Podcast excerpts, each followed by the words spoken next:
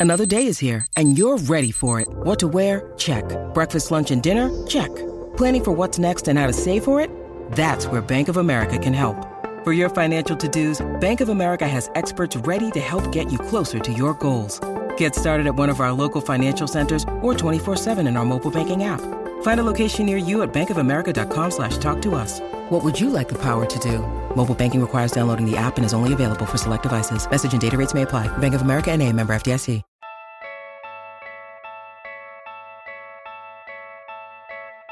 How likely are we to get a rematch in the finals again? Is it wrong for Stars to take games off to rest? Has Houston put itself in title contention? The only question left is say it with me you win.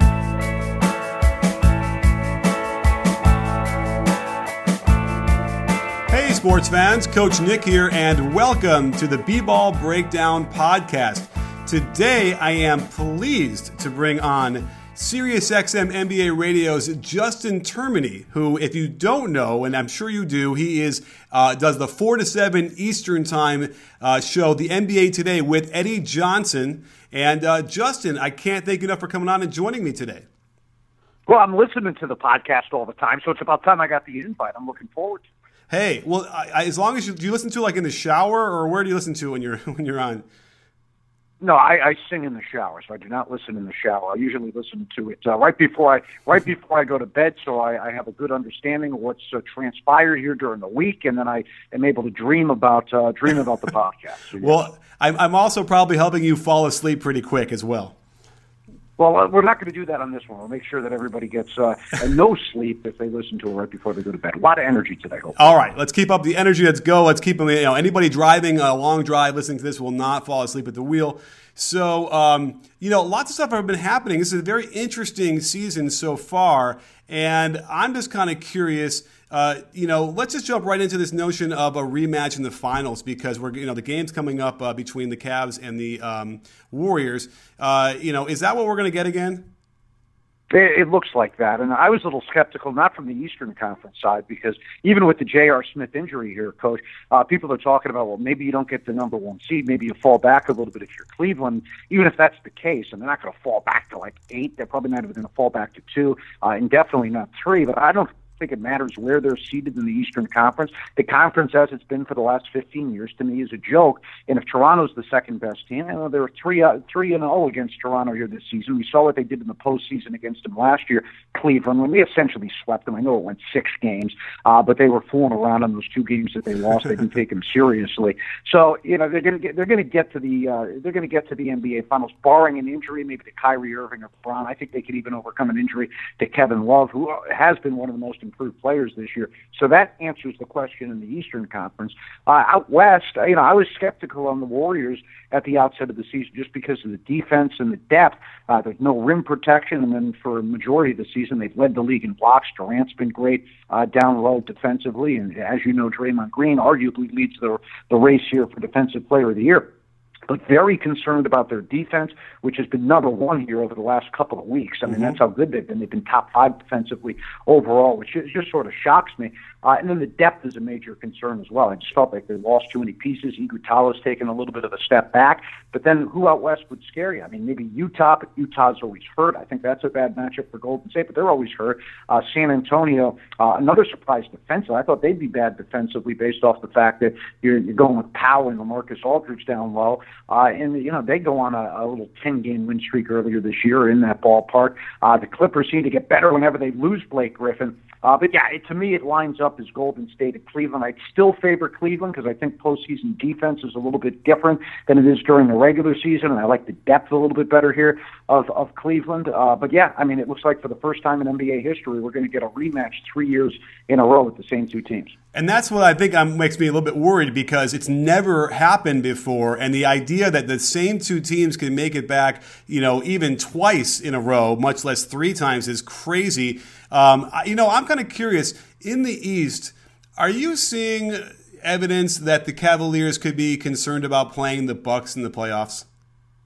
Yeah, I mean, I saw Kyrie Irving said that they want them in the in the postseason as well, uh, and he also referenced that it'd probably be a four game sweep. But you know, I, I know they play them tough. They played Cleveland tough. They beat them uh, here earlier this year, and then you had the, the close game the other day where LeBron hits the big three, and then they beat them rather easily on the second end of the back to back. But Bucks, as you know, play Golden State well as well. They lost by three to them earlier this year. They beat them last year to end that 24 game win streak and then played them tough out Golden State. Mm-hmm. So for some reason they play well against the good teams. I still wouldn't be concerned because, as you know, the postseason is a little bit of a different game, and you got to have experience in the postseason. You're just not going to be Cleveland, who's got that championship pedigree uh, in the postseason. So is it a, one of the more difficult matchups for Cleveland? Uh, it probably is. They probably would like to avoid them just to alleviate any stress, uh, but I still think it'd be a rather easy easy series for Cleveland. You know, the, the, the experiencing is a really good point because Giannis, I don't think, has even had experience in the playoffs yet, which is weird because it felt like they were on their way against the Bulls a couple seasons ago, and then it's kind of fallen apart. But uh, I'm watching Giannis, and I'm telling you, I don't know if LeBron wants uh, to deal with that uh, on a, in a, in a seven game series. Oh, I agree with you, and I think I saw a stat heading into the last two games uh, where he had they had met four times in their NBA careers, and Giannis had actually outscored him in, in three of those games. So you know, it's it's a really weird matchup. Giannis always plays well against him, and I'll tell you what, uh, on the show just uh, this past week, we do uh, every every four weeks or so, we'll do the most improved player in the league. I got two bucks as my most improved players. I mean, Jabari Parker uh, is one of the more improved players in the NBA, and he's had a phenomenal December, even so much that you question, you know, is he maybe the guy ahead of Wiggins from that draft that you would have taken if you push Embiid to the side? Because I think we'd, we'd all take Embiid if healthy. Uh, but, you know, Parker's been great, uh, and he was a beast in, in the first game against Cleveland here just a couple of days ago mm-hmm. uh, when he was down in the post and in the fourth quarter playing very well. Uh, but I think even more so improved is Giannis, who's minutes are actually down, but he's averaging more points, more rebounds, more assists, more blocks, more steals. Uh, so, I mean, as far as young cores, you could put them up against Towns and Wiggins, and it might be a coin flip. That's how good these guys have been. I, you know, impressive. Yeah, I mean, it hasn't quite translated into wins yet, but perhaps they're learning it. And all I can tell you is that when I watch the Cavs uh, play the Bucks, you can see the Bucks are not intimidated and they want to go after him. I mean, they uh, Giannis backed LeBron James down and kind of forced him to foul him in that second game, I believe it was. And you could almost see like LeBron's expression on his face was something like, you know, you're not supposed to do that. Like you can't, I can't be in a situation where I have to like foul somebody. I can't stop them. And that's what it looked like, which kind of, you know, I'm a big underdog guy, and uh, that that gets me excited. Yeah, me too. I mean, listen, I'd like to see there, there's some fresh blood in the finals and, and somebody beat Cleveland. And speaking to not backing down to LeBron, there was also a play where Giannis just fouled him hard towards the tail end of the game. He didn't allow him to get the layup up. I don't know if you remember that play. Mm-hmm. And LeBron sort of gave him a dirty look as well. Uh, and again, you don't see that from guys that have been in the league for a while 28, 29, 30, 31 years of age. Giannis is 22, just turned 22 in December, so earlier this month. Uh, and, uh, you know, he's not backing down. Parker's, what, 21, 22. So, uh, yeah, I mean, it's a bright future, and it gets you excited. Uh, they just have to continue to grow and probably add more pieces They could use some shooters, but those two guys are just uh, just off the charts. Well, you know, I don't know if I caught it, but did you guys talk a little bit about, you know, sort of the disrespect, perhaps you can call it, uh, from the Cavs uh, of the East? As you know, we had LeBron uh, and, and, company playing the uh, water bottle game at the end of the bench during the game. Uh, did you have any thoughts about that stuff? So yeah, I mean, I thought that was ridiculous, and uh, and that's disrespectful. Uh, you know, and you talk about uh, the respect that LeBron has for Carmelo and just MSG, and it's just childish, and it's something where uh, going to see Kyrie Irving do it fine, J.R. Smith's going to do it fine. LeBron James held a different standard, and LeBron James shouldn't be playing games like that. Is Michael Jordan, uh, is Bird, is Magic flipping a water bottle at the end of the bench and doing something like that? I just think it's a little bit ridiculous. I had a bigger problem with LeBron not taking the flight down to Memphis for the uh, for the game, and you want to rest him, which is something I don't agree with. Uh, play 82 games, take some pride in that. I mean, Jordan did that 82, 82, 82 in the final three years, which he won a championship. Karl Malone missed like 10 games throughout the course of his entire career up until his final season, uh, and he just played every night, took pride in it. We have guys like uh, like that today. I mean, Westbrook takes pride in playing every game. Damian Lillard played his 82 games his first three seasons, had some plantar fasciitis. It cost him a couple of games last year, but you take pride in stuff like that. Uh, but I had a bigger problem with, all right, you want to rest, fine but make the flight down to Memphis, especially if you're going to go pick up an award in Brooklyn on the day off just a couple of days earlier, which he did for the Sportsman of the Year. Uh, you can pick up that award and fly away from your team. Then, as the leader of your team, you can go to the actual game, sit on the bench. Maybe you want to sign some autographs. I don't know, but I thought it was just completely disrespectful to the game to not take that flight when you can go pick up a personal award like LeBron did in Brooklyn for Sports Illustrated. That didn't make any sense to me. That's where we really got on LeBron's case on the program. For sure. And the other problem is they lost the down game as if they thought they didn't need him perhaps to play in that game, but Memphis did a number on him. And uh, that's really a problem too. And I, and I, completely sympathize with the guy who had, you know, probably saved up for months, drove all that all those hours to get there to see him, and he doesn't even get Love or Kyrie either. Um, you know, I I know that the league can't force people to do that, but isn't this a problem? Isn't doesn't the Players Association or somebody need to get involved and, and stop them from doing this? Well, it's a problem. I don't see how you stop it. I mean, we came up, and I do a show with Jason Terry as well, the runway uh, with the Jet, and so you got a little play on words there. And we do that each Thursday night, and he, of course, is still in the league. Uh, and he says that there should be something like a 10, 15 day disabled list. So you're going to miss a game, you got to be put on the disabled list. Now, maybe 15 days is too long you get a little five game disabled list, something of that nature. So you miss one game, and guess what? You're going to have to miss five games. Uh, whether you know you you might just be sitting out with a uh, with a with a sore knee one game, and you're just sick. You got a little cold. Well, guess what? You're going to have to sit out four more games. Maybe that's how you legislate it, but I don't even think that there should be legislation. It should just be a pride thing. I mean, I, I show up at work every single day. You do. Uh, I'm sure. I'm sure you do. Uh, and people across the country do. We have a lot of truck drivers that listen to us. Sirius XM radio you know, that's a job where they show up day in and day out. They take pride that they're there. So you'd think that the players would do it, especially a guy like LeBron James. Uh, so the, that's how I think it should be. I mean, they owe it to the sport. There's a reason LeBron's making millions and millions and millions of dollars. It's because people pay to see him play, uh, and then you're not growing the game that way. You're in fact hurting the game. So shame on LeBron, in my estimation. I, I don't like it at all. Wow. Well, now we have our quote now that I can now uh, tweet out with the uh, link to this pod. Um, shame on LeBron. Well, by the way, have you taken a peek at how many minutes per game he's been playing this year? Oh yeah, and I see it's up, especially in December. He's almost at 40 minutes per game, and I also saw somebody comparing that to Wilt Chamberlain, saying he's the only one, I think, 14 years into his career that's played more minutes per game. Uh, well, Wilt played all 82 games, so there's a little bit of a difference there. Uh, LeBron's taken uh, taken a couple of rests, and again, uh, I understand the philosophy behind it. If you're if you're Ty Lue and trying to give him some some rest, and I, I don't blame Ty Lue. I blame LeBron. LeBron's the guy. You know, LeBron has control of that organization, so if he really wants to play, which he should, just out of a pride aspect, then uh, then he, he can be on the floor. You think Ty Lue's telling LeBron you're not playing? The organization's telling LeBron you can't. I mean, he didn't listen to David Blatt. He didn't listen to Erik Spoelstra. He had trouble listening to Erik uh, to Pat Riley. That's why he left Miami, in my estimation. So he makes the decisions. I don't want to hear, well, this is a this is a Ty Lue decision. But I do understand that the minutes are are very high, especially in December, and they might even get higher now that J.R. Smith is out if they want to hold on to the number one seed. You're just burning it down today, uh, Justin. My goodness, uh, we. Uh, and, but I agree. I, I, think that the problem here is that you know if you can't play him 40 minutes a game, then of course that's going to make a, an argument for him to say, well, I got to take a whole game off. He should be playing 30 minutes a game, 31, and then maybe like you know the, the rest would be a 22 minute game, right? Like, doesn't that sound more reasonable? Agree. Well. Yeah, uh, absolutely. And here's the thing that I find hypocritical with it. And this took place last year when he was dealing with the bad back, if you recall He's got the bad back apparently when he was lying on the uh, sidelines, bird-esque, uh, towards the end of his career. uh, and then they're playing a game in Memphis on the second end of a back-to-back. Okay, yeah. they're up by 30 points in the fourth quarter. LeBron's got eight points. He wants to continue his consecutive streak of, of double-digit points, so he's, he's staying in the game. So don't tell me that you need the rest and the back hurts, and then you're out there chasing uh, uh, chasing an individual mark. Uh, to prolong uh, to prolong a streak that ultimately has nothing to do with winning. So um, yeah, I, I think that uh, in regards to the rest, uh, if you play in fewer minutes per game, and again, it doesn't it doesn't matter whether they're the one seed or the, the eighth seed; they're getting out of the Eastern Conference. Yeah, fair enough. Well, let's move over to the Western Conference. Did you get a chance to see that game last night between the Clippers and the Spurs? Yeah, the Clippers and the Spurs. And again, I mean, I'm sure you know the number. I think it's something like now after the last two games where they've won. I think they're like 45 and 21 since Blake has been out the last uh, uh, the last two years. So I mean, it's a, it's a little bit perplexing. Uh, I mean, you know, at this point, I'm not even like shocked, right? We've seen so many games without Blake where they play very well.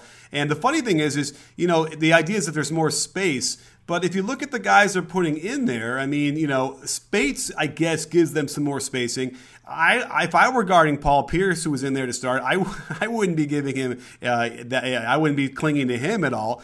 So I don't know. I wonder if it's related to the space on offense, or maybe it's something defensively. Do you have any thoughts on that?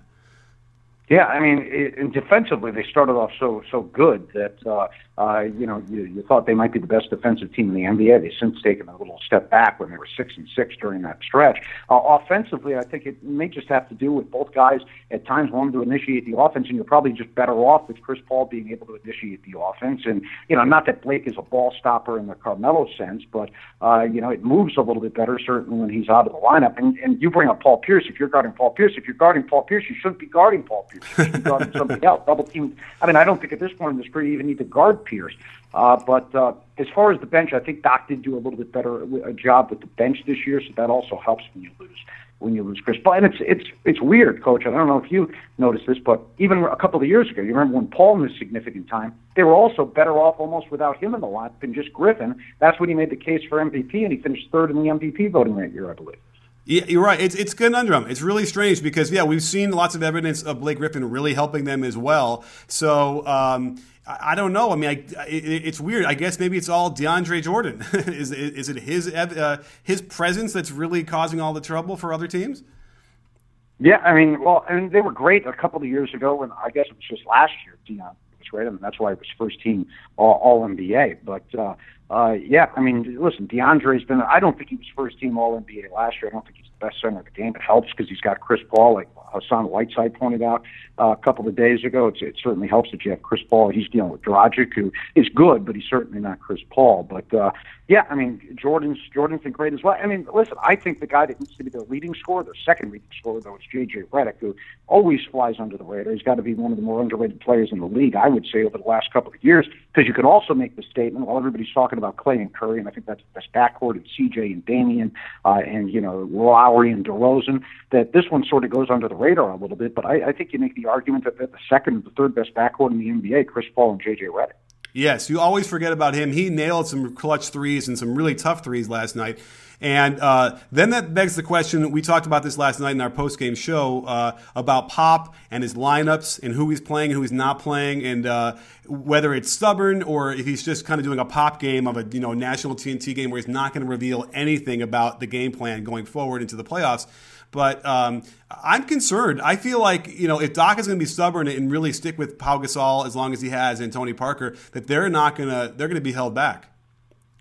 Yeah, I think that's one of the worst backcourts in the in the NBA. To be honest with you, Tony Parker and, and Danny Green. And Green, I guess, has been better than he was last year because he was horrible last year. Uh, and Patty Mills has hit some big shots for him this year, and you almost think he's a little bit more dangerous than Tony Parker. And then as far as the lineup last night, yeah, that was that was confusing. I understand that they have a, another game the following night against Portland, but uh, Pau Gasol's playing 32 minutes. LaMarcus Aldridge is playing 23. I mean, well, why is Aldridge just playing 23 minutes? Uh, and I, I guess that begs the question again: is how expendable is he? Because you heard all the rumors with Jackie MacMullan at the beginning of the year. Zach Lowe brought it up in a piece and intimated that maybe he could be dealt. I, I can't imagine that LaMarcus Aldridge is too thrilled there, and uh, yeah, that, that was weird to just play him 23 minutes against uh, against the Clippers. And he also felt like he threw in a towel early because then now we realize after the fact that Pau and Parker are going to rest tonight. They're not going to play at all. So that's probably why they got those extra minutes in the second half.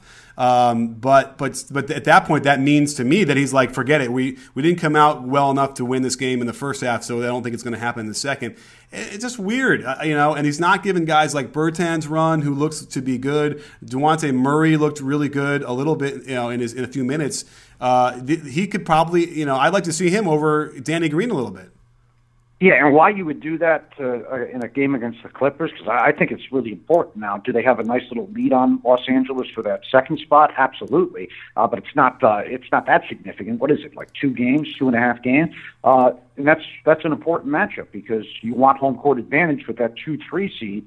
Uh, I because I think to be honest with you, it's impossible uh, to get out of the West if you're the fourth seed. And I said this the other day with LA. If LA is to struggle here without Blake and they're off to a nice start, 2 0, but if they were to struggle here uh, and then fall back into that fourth spot and get locked up, let's say, in the first round against Utah, do you think that that four seed, whether it's uh, uh, whether it's Houston or whether it's the Clippers, let's say it's the Clippers, because everybody at the beginning of the year said they had an opportunity to win the championship or at least get there. Mm-hmm. Can they win a championship if they have to go through Utah in the first round? Then they have to go through San Antonio uh, in the second round, in the, or it would be Golden State. So they right. have to go Gold, Golden State in the 4-1 matchup, then San Antonio, then they would have to go through Cleveland. I mean, that, that that'd be the hardest road to ever win a championship, in my estimation. So right. you got to stay out of that four that four hole. Uh, fair enough. And you know, as it is now, if they were fourth, Memphis is fifth. I mean, this is this is a pretty top heavy Western Conference right now. And the irony here is a team like OKC, you know, if they get seventh, um, you know, they might be able to get to the Western Conference Finals. Yeah, I, I don't necessarily see that because I think it's just Westbrook and Westbrook alone uh, that's carrying them. Plus, I think is you, you, get more opportunity to plan for them, and it's it's a little bit of a different team. It's like Golden State when you have time to plan for them, seven game series. Maybe it's a little bit easier. They just play so differently. They catch you off guard uh, in a uh, in a one game thing where you're just going from team to team in the season. I think the same thing maybe for Oklahoma City. I just don't think they have enough help. That's why I think Westbrook right now, what he's doing is so amazing because that roster outside of him uh, to me is is just a joke. They got guys that, that do one thing. You got guys that just play defense uh, in you know uh, and guys like Roberson. You got Morrow and Kanter who just play offense. It's just a really weird roster uh, surrounding them. So you, so you think they could get to the Western Conference Finals if I, they were a, you know six or a seven seed? I mean, if you look at the way the bracket will shape up, and you know, I'm I'm not the biggest West, Westbrook fan, but listen, they're they're they're already winning you know 59 percent of their games. I would I could foresee them continuing that streak and winning their like you know upper 40s, early 50s, whatever that is. Uh, actually, like upper 40s would be seventh. And uh, so who, they'd match up against the Spurs, and I don't know the way the Spurs are playing right now. I don't know. I mean, I think it would be an interesting matchup, and I think that, that they uh, certainly uh, Russ could detonate. Uh, and then after that, if it's a two seven, then who are they playing? Three six after that. Am I correct? Uh, yes. So then yeah. it would be yeah. So two seven would be three six. So that would be you know they could get by. They could beat Houston. Let's see. Houston was the three seed. Uh, they already beat the Clippers earlier this year. Could they beat the Clippers? I mean the Clippers have had meltdowns in the in the postseason yeah, before. Yeah. So uh, yeah. So I mean I, I guess there's a way to do it. Now, that's shocking, and that'd be one of the all time great performances by Westbrook to carry this team that far in a tough conference. Like when Iverson and and LeBron did it uh, in 2001 and 2007 and carried skeleton rosters to the finals. I mean, those the, the conference stunk. I mean, right. they, they weren't going through anybody. Westbrook actually has to carry this roster through uh, just a minefield of very good teams.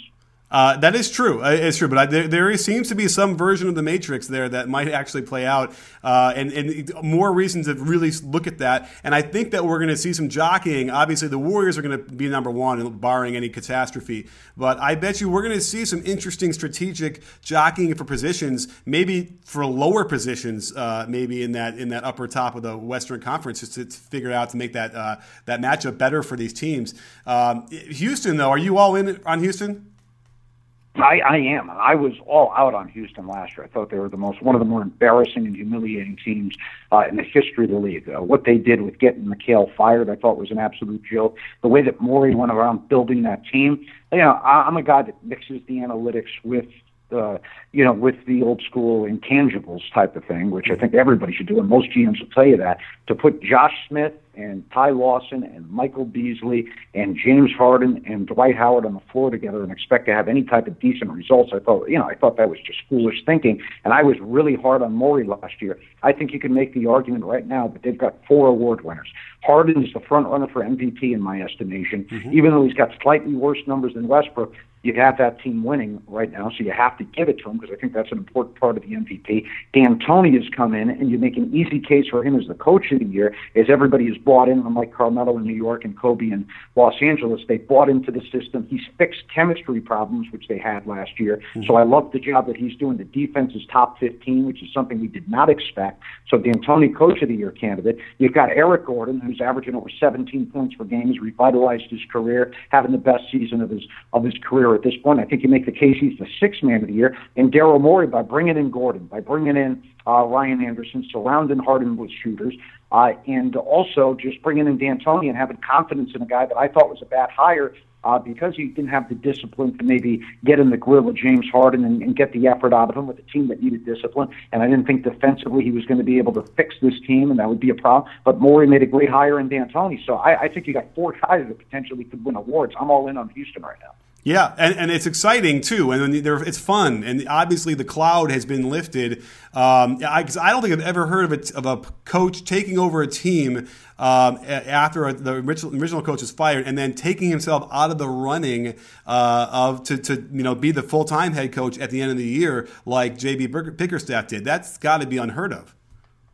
Yeah, I, I, I bet it was because of the attitudes around there as well. I mean, I mean, you, like I listed off the guys that were on that team last year. It's like yeah. babysitting a bunch of malcontents. Uh, so just getting them out of there. And again, I yeah, you talk to people around the league, and I've talked to very close now, close with a couple of guys that have been teammates with Dwight Howard. He doesn't give it every night. Eddie yeah. Johnson. I'm hosting a show with him, and I'm hosting a show with Rick Mahorn uh, the horn filled in one day, and within a week, the Pistons, and he calls the Pistons game, Eddie calls the Suns games. Mm-hmm. Within a week of each other, the Hawks played both those teams this year. This was at the outset of the year when Dwight was was playing pretty well, and Eddie said, empty numbers. The guy was out there; he, he just was going through the motions. He wasn't uh, putting any effort.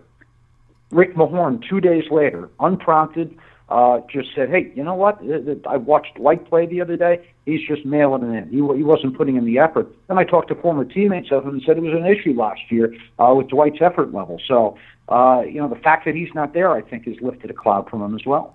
Wow. Well, that's really interesting too, and I wonder if that's going to ultimately help uh, the Lakers' prospects for signing people because it felt to me that when he left um, it kind of poked a hole in the notion that the Lakers were the destination that people wanted to go and free agents wanted to sign after that whole fiasco. And maybe it's possible they're looking at this and being like, you know what, that was just a Dwight thing and doesn't have to reflect necessarily negatively on the Lakers. Yeah, I mean, just from talking to people around the league, and again, maybe I'm talking to the wrong people, but just from talking to teammates that uh, that played with him, and I've I've talked to a couple of them, it's just he doesn't seem to be the most popular guy in the league really polarizing. And listen, he was he was he created a problem in Orlando. He created a problem in LA. Uh, Houston, think about the two teams, you know, Orlando, fine, whatever, but think about the two teams that have underachieved in maybe the last five years the most. It's that super team that was, he was on the cover with Nash, and I understand there were other circumstances there, but he was on that uh, cover with Nash and with Kobe. Nash got hurt early in the year, but uh, that was one of the more disciplined. People thought they'd win a championship. I think they were the seventh seed. It took them to the final week of the season to sneak into the playoffs. Then Houston last year, uh, coming off the Western Conference Finals trip, people thought that team was going to compete maybe for an opportunity to go to the NBA Finals, and that team disappointed and barely made the postseason until the final week. So I think that tells you something about Dwight Howard. Uh, it does, and you know what? The Hawks were on their way, and he looked good. And now, you know, they've really gone through a bad uh, uh, spot, spell here, kind of writing it. But uh, it's really too bad. They had something a couple of years ago when they were number one in the conference, had four All Stars. There was something there, and it's. Uh, I wonder if anyone, when they look back on it, is going to be able to pinpoint like what exactly happened that it kind of just didn't sustain. Yeah, and, and that was the weirdest 60 win team. And I, I went through all like statistically and just tried to to come up with a conclusion. I looked back at all the 60 win teams in the history of the league, uh, and that just based on so many different factors was the worst 60 win team uh, in the history of the sport. But the bottom line is they they did they still won 60 games, mm-hmm. uh, and uh, I, I thought it was a downgrade from Horford to uh, to Howard uh, in the off season. Then you saw how fast Atlanta started. You said, well, maybe that's not the case. You know, they finally have a shot blocker. They finally have a rebounder, which, despite how good Horford is, they're not too necessarily uh, big parts of his game. But yeah, he just moves the ball better. He's they're complete opposites. Horford's a team guy, knows how to pass, knows how to get guys involved. He's a positive influence, and Howard's just the, you know the complete opposite. Uh, yeah, it's uh, it's too bad. And then I guess we can wrap up on another big man just uh, to talk briefly about is uh, the Boogie Cousins uh, mouthpiece gate, uh, if that's a word. Um, yeah. Did you think that he spit it out on purpose? Yeah, I did, especially with the reverse angle, and I'm sure you've seen it by now. He, he spit it out on purpose, and even if he didn't spit it out on purpose, he doesn't have the benefit of the doubt with anybody around the league. And I'm a Boogie Cousins fan. I'm an emotional guy. He's an emotional guy, uh, so I can appreciate that about him. Does he take it too far on too many different occasions? Yes. Does he need to grow up? Yes. Is it his fault? Yes. It's partly the organization's fault. I mean, we ran through Eddie and myself on the show uh, just a couple of days ago. We ran through the different lottery picks that they've made since he's been drafted there. It's been six inside the top 10. And there's just not one guy that can significantly be called success. I think guys like Stauskas and Ben McLemore, Papagiannis this year is not playing Willie Cauley Stein. I mean, they just haven't made any good draft picks. He's got six different head coaches in seven years. Uh, it, it makes it too difficult to, uh, you know, it makes it too difficult to, to just form any type of consistency. So the organization is the worst possible fit for him. But Cousins has to grow up. Charles Barkley called in when we were talking about this unprompted into the show because he heard what we were talking about. Uh, and he, you know, he doesn't have a good relationship with Cousins. He tore him apart uh, and said that he wouldn't trade for him if he was another organization. If I was another organization, I would trade for him in a heartbeat. Uh, you know, maybe there's certain places that aren't good fits, but Boston is a place that's linked to him. Uh, Boston immediately, even though Zach Lowe said that Brad Stevens wouldn't want to coach, uh, Brad Stevens can go back to Buck if he doesn't want to coach uh, DeMarcus Cousins because that's the star they're looking for. He's one of the top 10 players in the NBA. I think right now he's top five in, in player efficiency rating. He's top five in scoring. I think if he has a solid organization like Boston with Stevens and with Ainge and structure and maybe a guy who respects now and Isaiah Thomas, even though they didn't get along the first time around, uh, that, uh, you know, he would cool it a little bit and fit into the team structure a little bit more. Uh, and it would certainly make him a threat to Cleveland, a place like Toronto. Now, I don't know if Toronto has the assets to give up like Boston, uh, but, you know, you put him there with DeRozan and Lowry, they're an immediate threat to, uh, to Cleveland. So I disagree with Barkley. I would trade for him immediately. As far as that specific incident with the mouthpiece, uh, yeah, I think he spit it out on purpose. I don't think he gets the benefit of the doubt, uh, but that doesn't change the fact that he's a franchise altering type of player. If you get him out of Sacramento and get him some uh, you know, get him a supporting cast. Aha. Uh-huh. So the difference you see between Dwight, for instance, how you characterize that is that Boogie is just in a much better part of his career, and that he's, he's so much more productive that that could work. Is that the idea? Oh no, I would. I, I think they're two completely like two different complete personalities. I mean, Dwight seems like to me again is a guy that that just doesn't necessarily care about the, the results. And Cousins is a guy that just is overly emotional. Like Dwight, I would like to see more emotion, right? I mean, he's a guy that's laughing all the time. Okay. Whereas Cousins is out there playing with a scowl on his face and so ticked off all the time. I talk to coaches all the time. I hosted with Dunleavy for a while, Sam Mitchell, Lionel Hollins, who we also just had on the show a couple of days ago, and he's a real old school guy. But those guys would always tell me that they would look at a guy like Cousins and love to coach him, much like Dunleavy did with Rasheed Wallace, because that's a guy you have to settle down a little bit. You know, he may care too much, and you got to kind of try and calm him down. It's completely opposite when you take a guy like, you know, maybe an Eddie Curry, maybe Dwight, if you want to say he fits into that, mm-hmm. and tell him that he's got to care a little bit more. And I'm not saying Dwight doesn't care. I think that's more like an Eddie Curry, Tim Thomas type of thing. But they would always rather try and calm a guy down take the chip off his shoulder a little bit than try and put a chip there when the guy really doesn't care. So I mean, I, I think Cousins is a guy that gets the right coach, and he's you know he's dangerous. All right, so you th- so you would think that it's more in the line of like a, a Rodman going to the Bulls uh, and then just becoming a real productive part of a great team. Exactly, Rasheed Wallace going to the Pistons, same okay. same thing. Yeah, I don't know. I, I'm not sold on that. I've seen him up close and personal in practice a little bit, and uh, and uh, I, you know, it's it's interesting. And, and, the worst part about what happened with the mouthpiece was that it was after a really positive play, and yeah, that's well, when he should after be happy. like fifty-one points, fifty-two yeah. points at that point. So yes, a uh, positive game, an entire positive game. And I understand Rasheed Wallace completely different. Rasheed Wallace's teammates loved him, uh, and that's not the case with Cousins. So it's it's completely different. Heck, I went out to uh, Sacramento earlier this year for our training camp tour, and I started to ask Cousins a question uh, and it was a little bit too long for his liking. So he goes, "What the hell's the question?" Whoa! Uh, you know, so he, oh yeah, so he, he says that to me. Then he starts to answer it, uh, and I shot back. I go, "What the hell's the answer?" Uh, and uh, you know, once I fired back at him a little bit, he started to laugh. But uh, he, you know, he's a little bit surly. You got to handle him uh, a little bit differently than most guys in the league. Yeah, I, you know, he probably just needs a Snickers bar. It, that, that, might be the case. yeah. Well, uh, Justin, I can't thank you enough. Uh, I mean, I, am not even sure. Do you ever get to sleep with how much they're working you over there? Oh yeah. In fact, they gave me a couple of days off here for Christmas, so I get I get a couple of days off. But the problem, the reason I'm doing the show today on a day off, uh, is the fact that I need to talk basketball. I, you know, I need a daily fix. So you gave that to, to Wow. I well, th- I appreciate that. Thank. I didn't realize. You know, I was looking at the schedule. I saw that you weren't on, but I figured, uh, you know, what what does a guy have to do besides uh, talk basketball all day? Nothing, absolutely nothing. My social life is, is devoid of any fun, so it's all basketball. All right. Well, enjoy the games on Christmas Day. I know I will be out there thinking about what we talked about, and uh, we'll see what happens. So, uh, again, much thanks for coming on the show. And don't forget, sports fans, at B-Ball Breakdown, we're not a channel, we're a conversation. You in? Are you in, Justin? Oh, I'm, I'm in, Coach.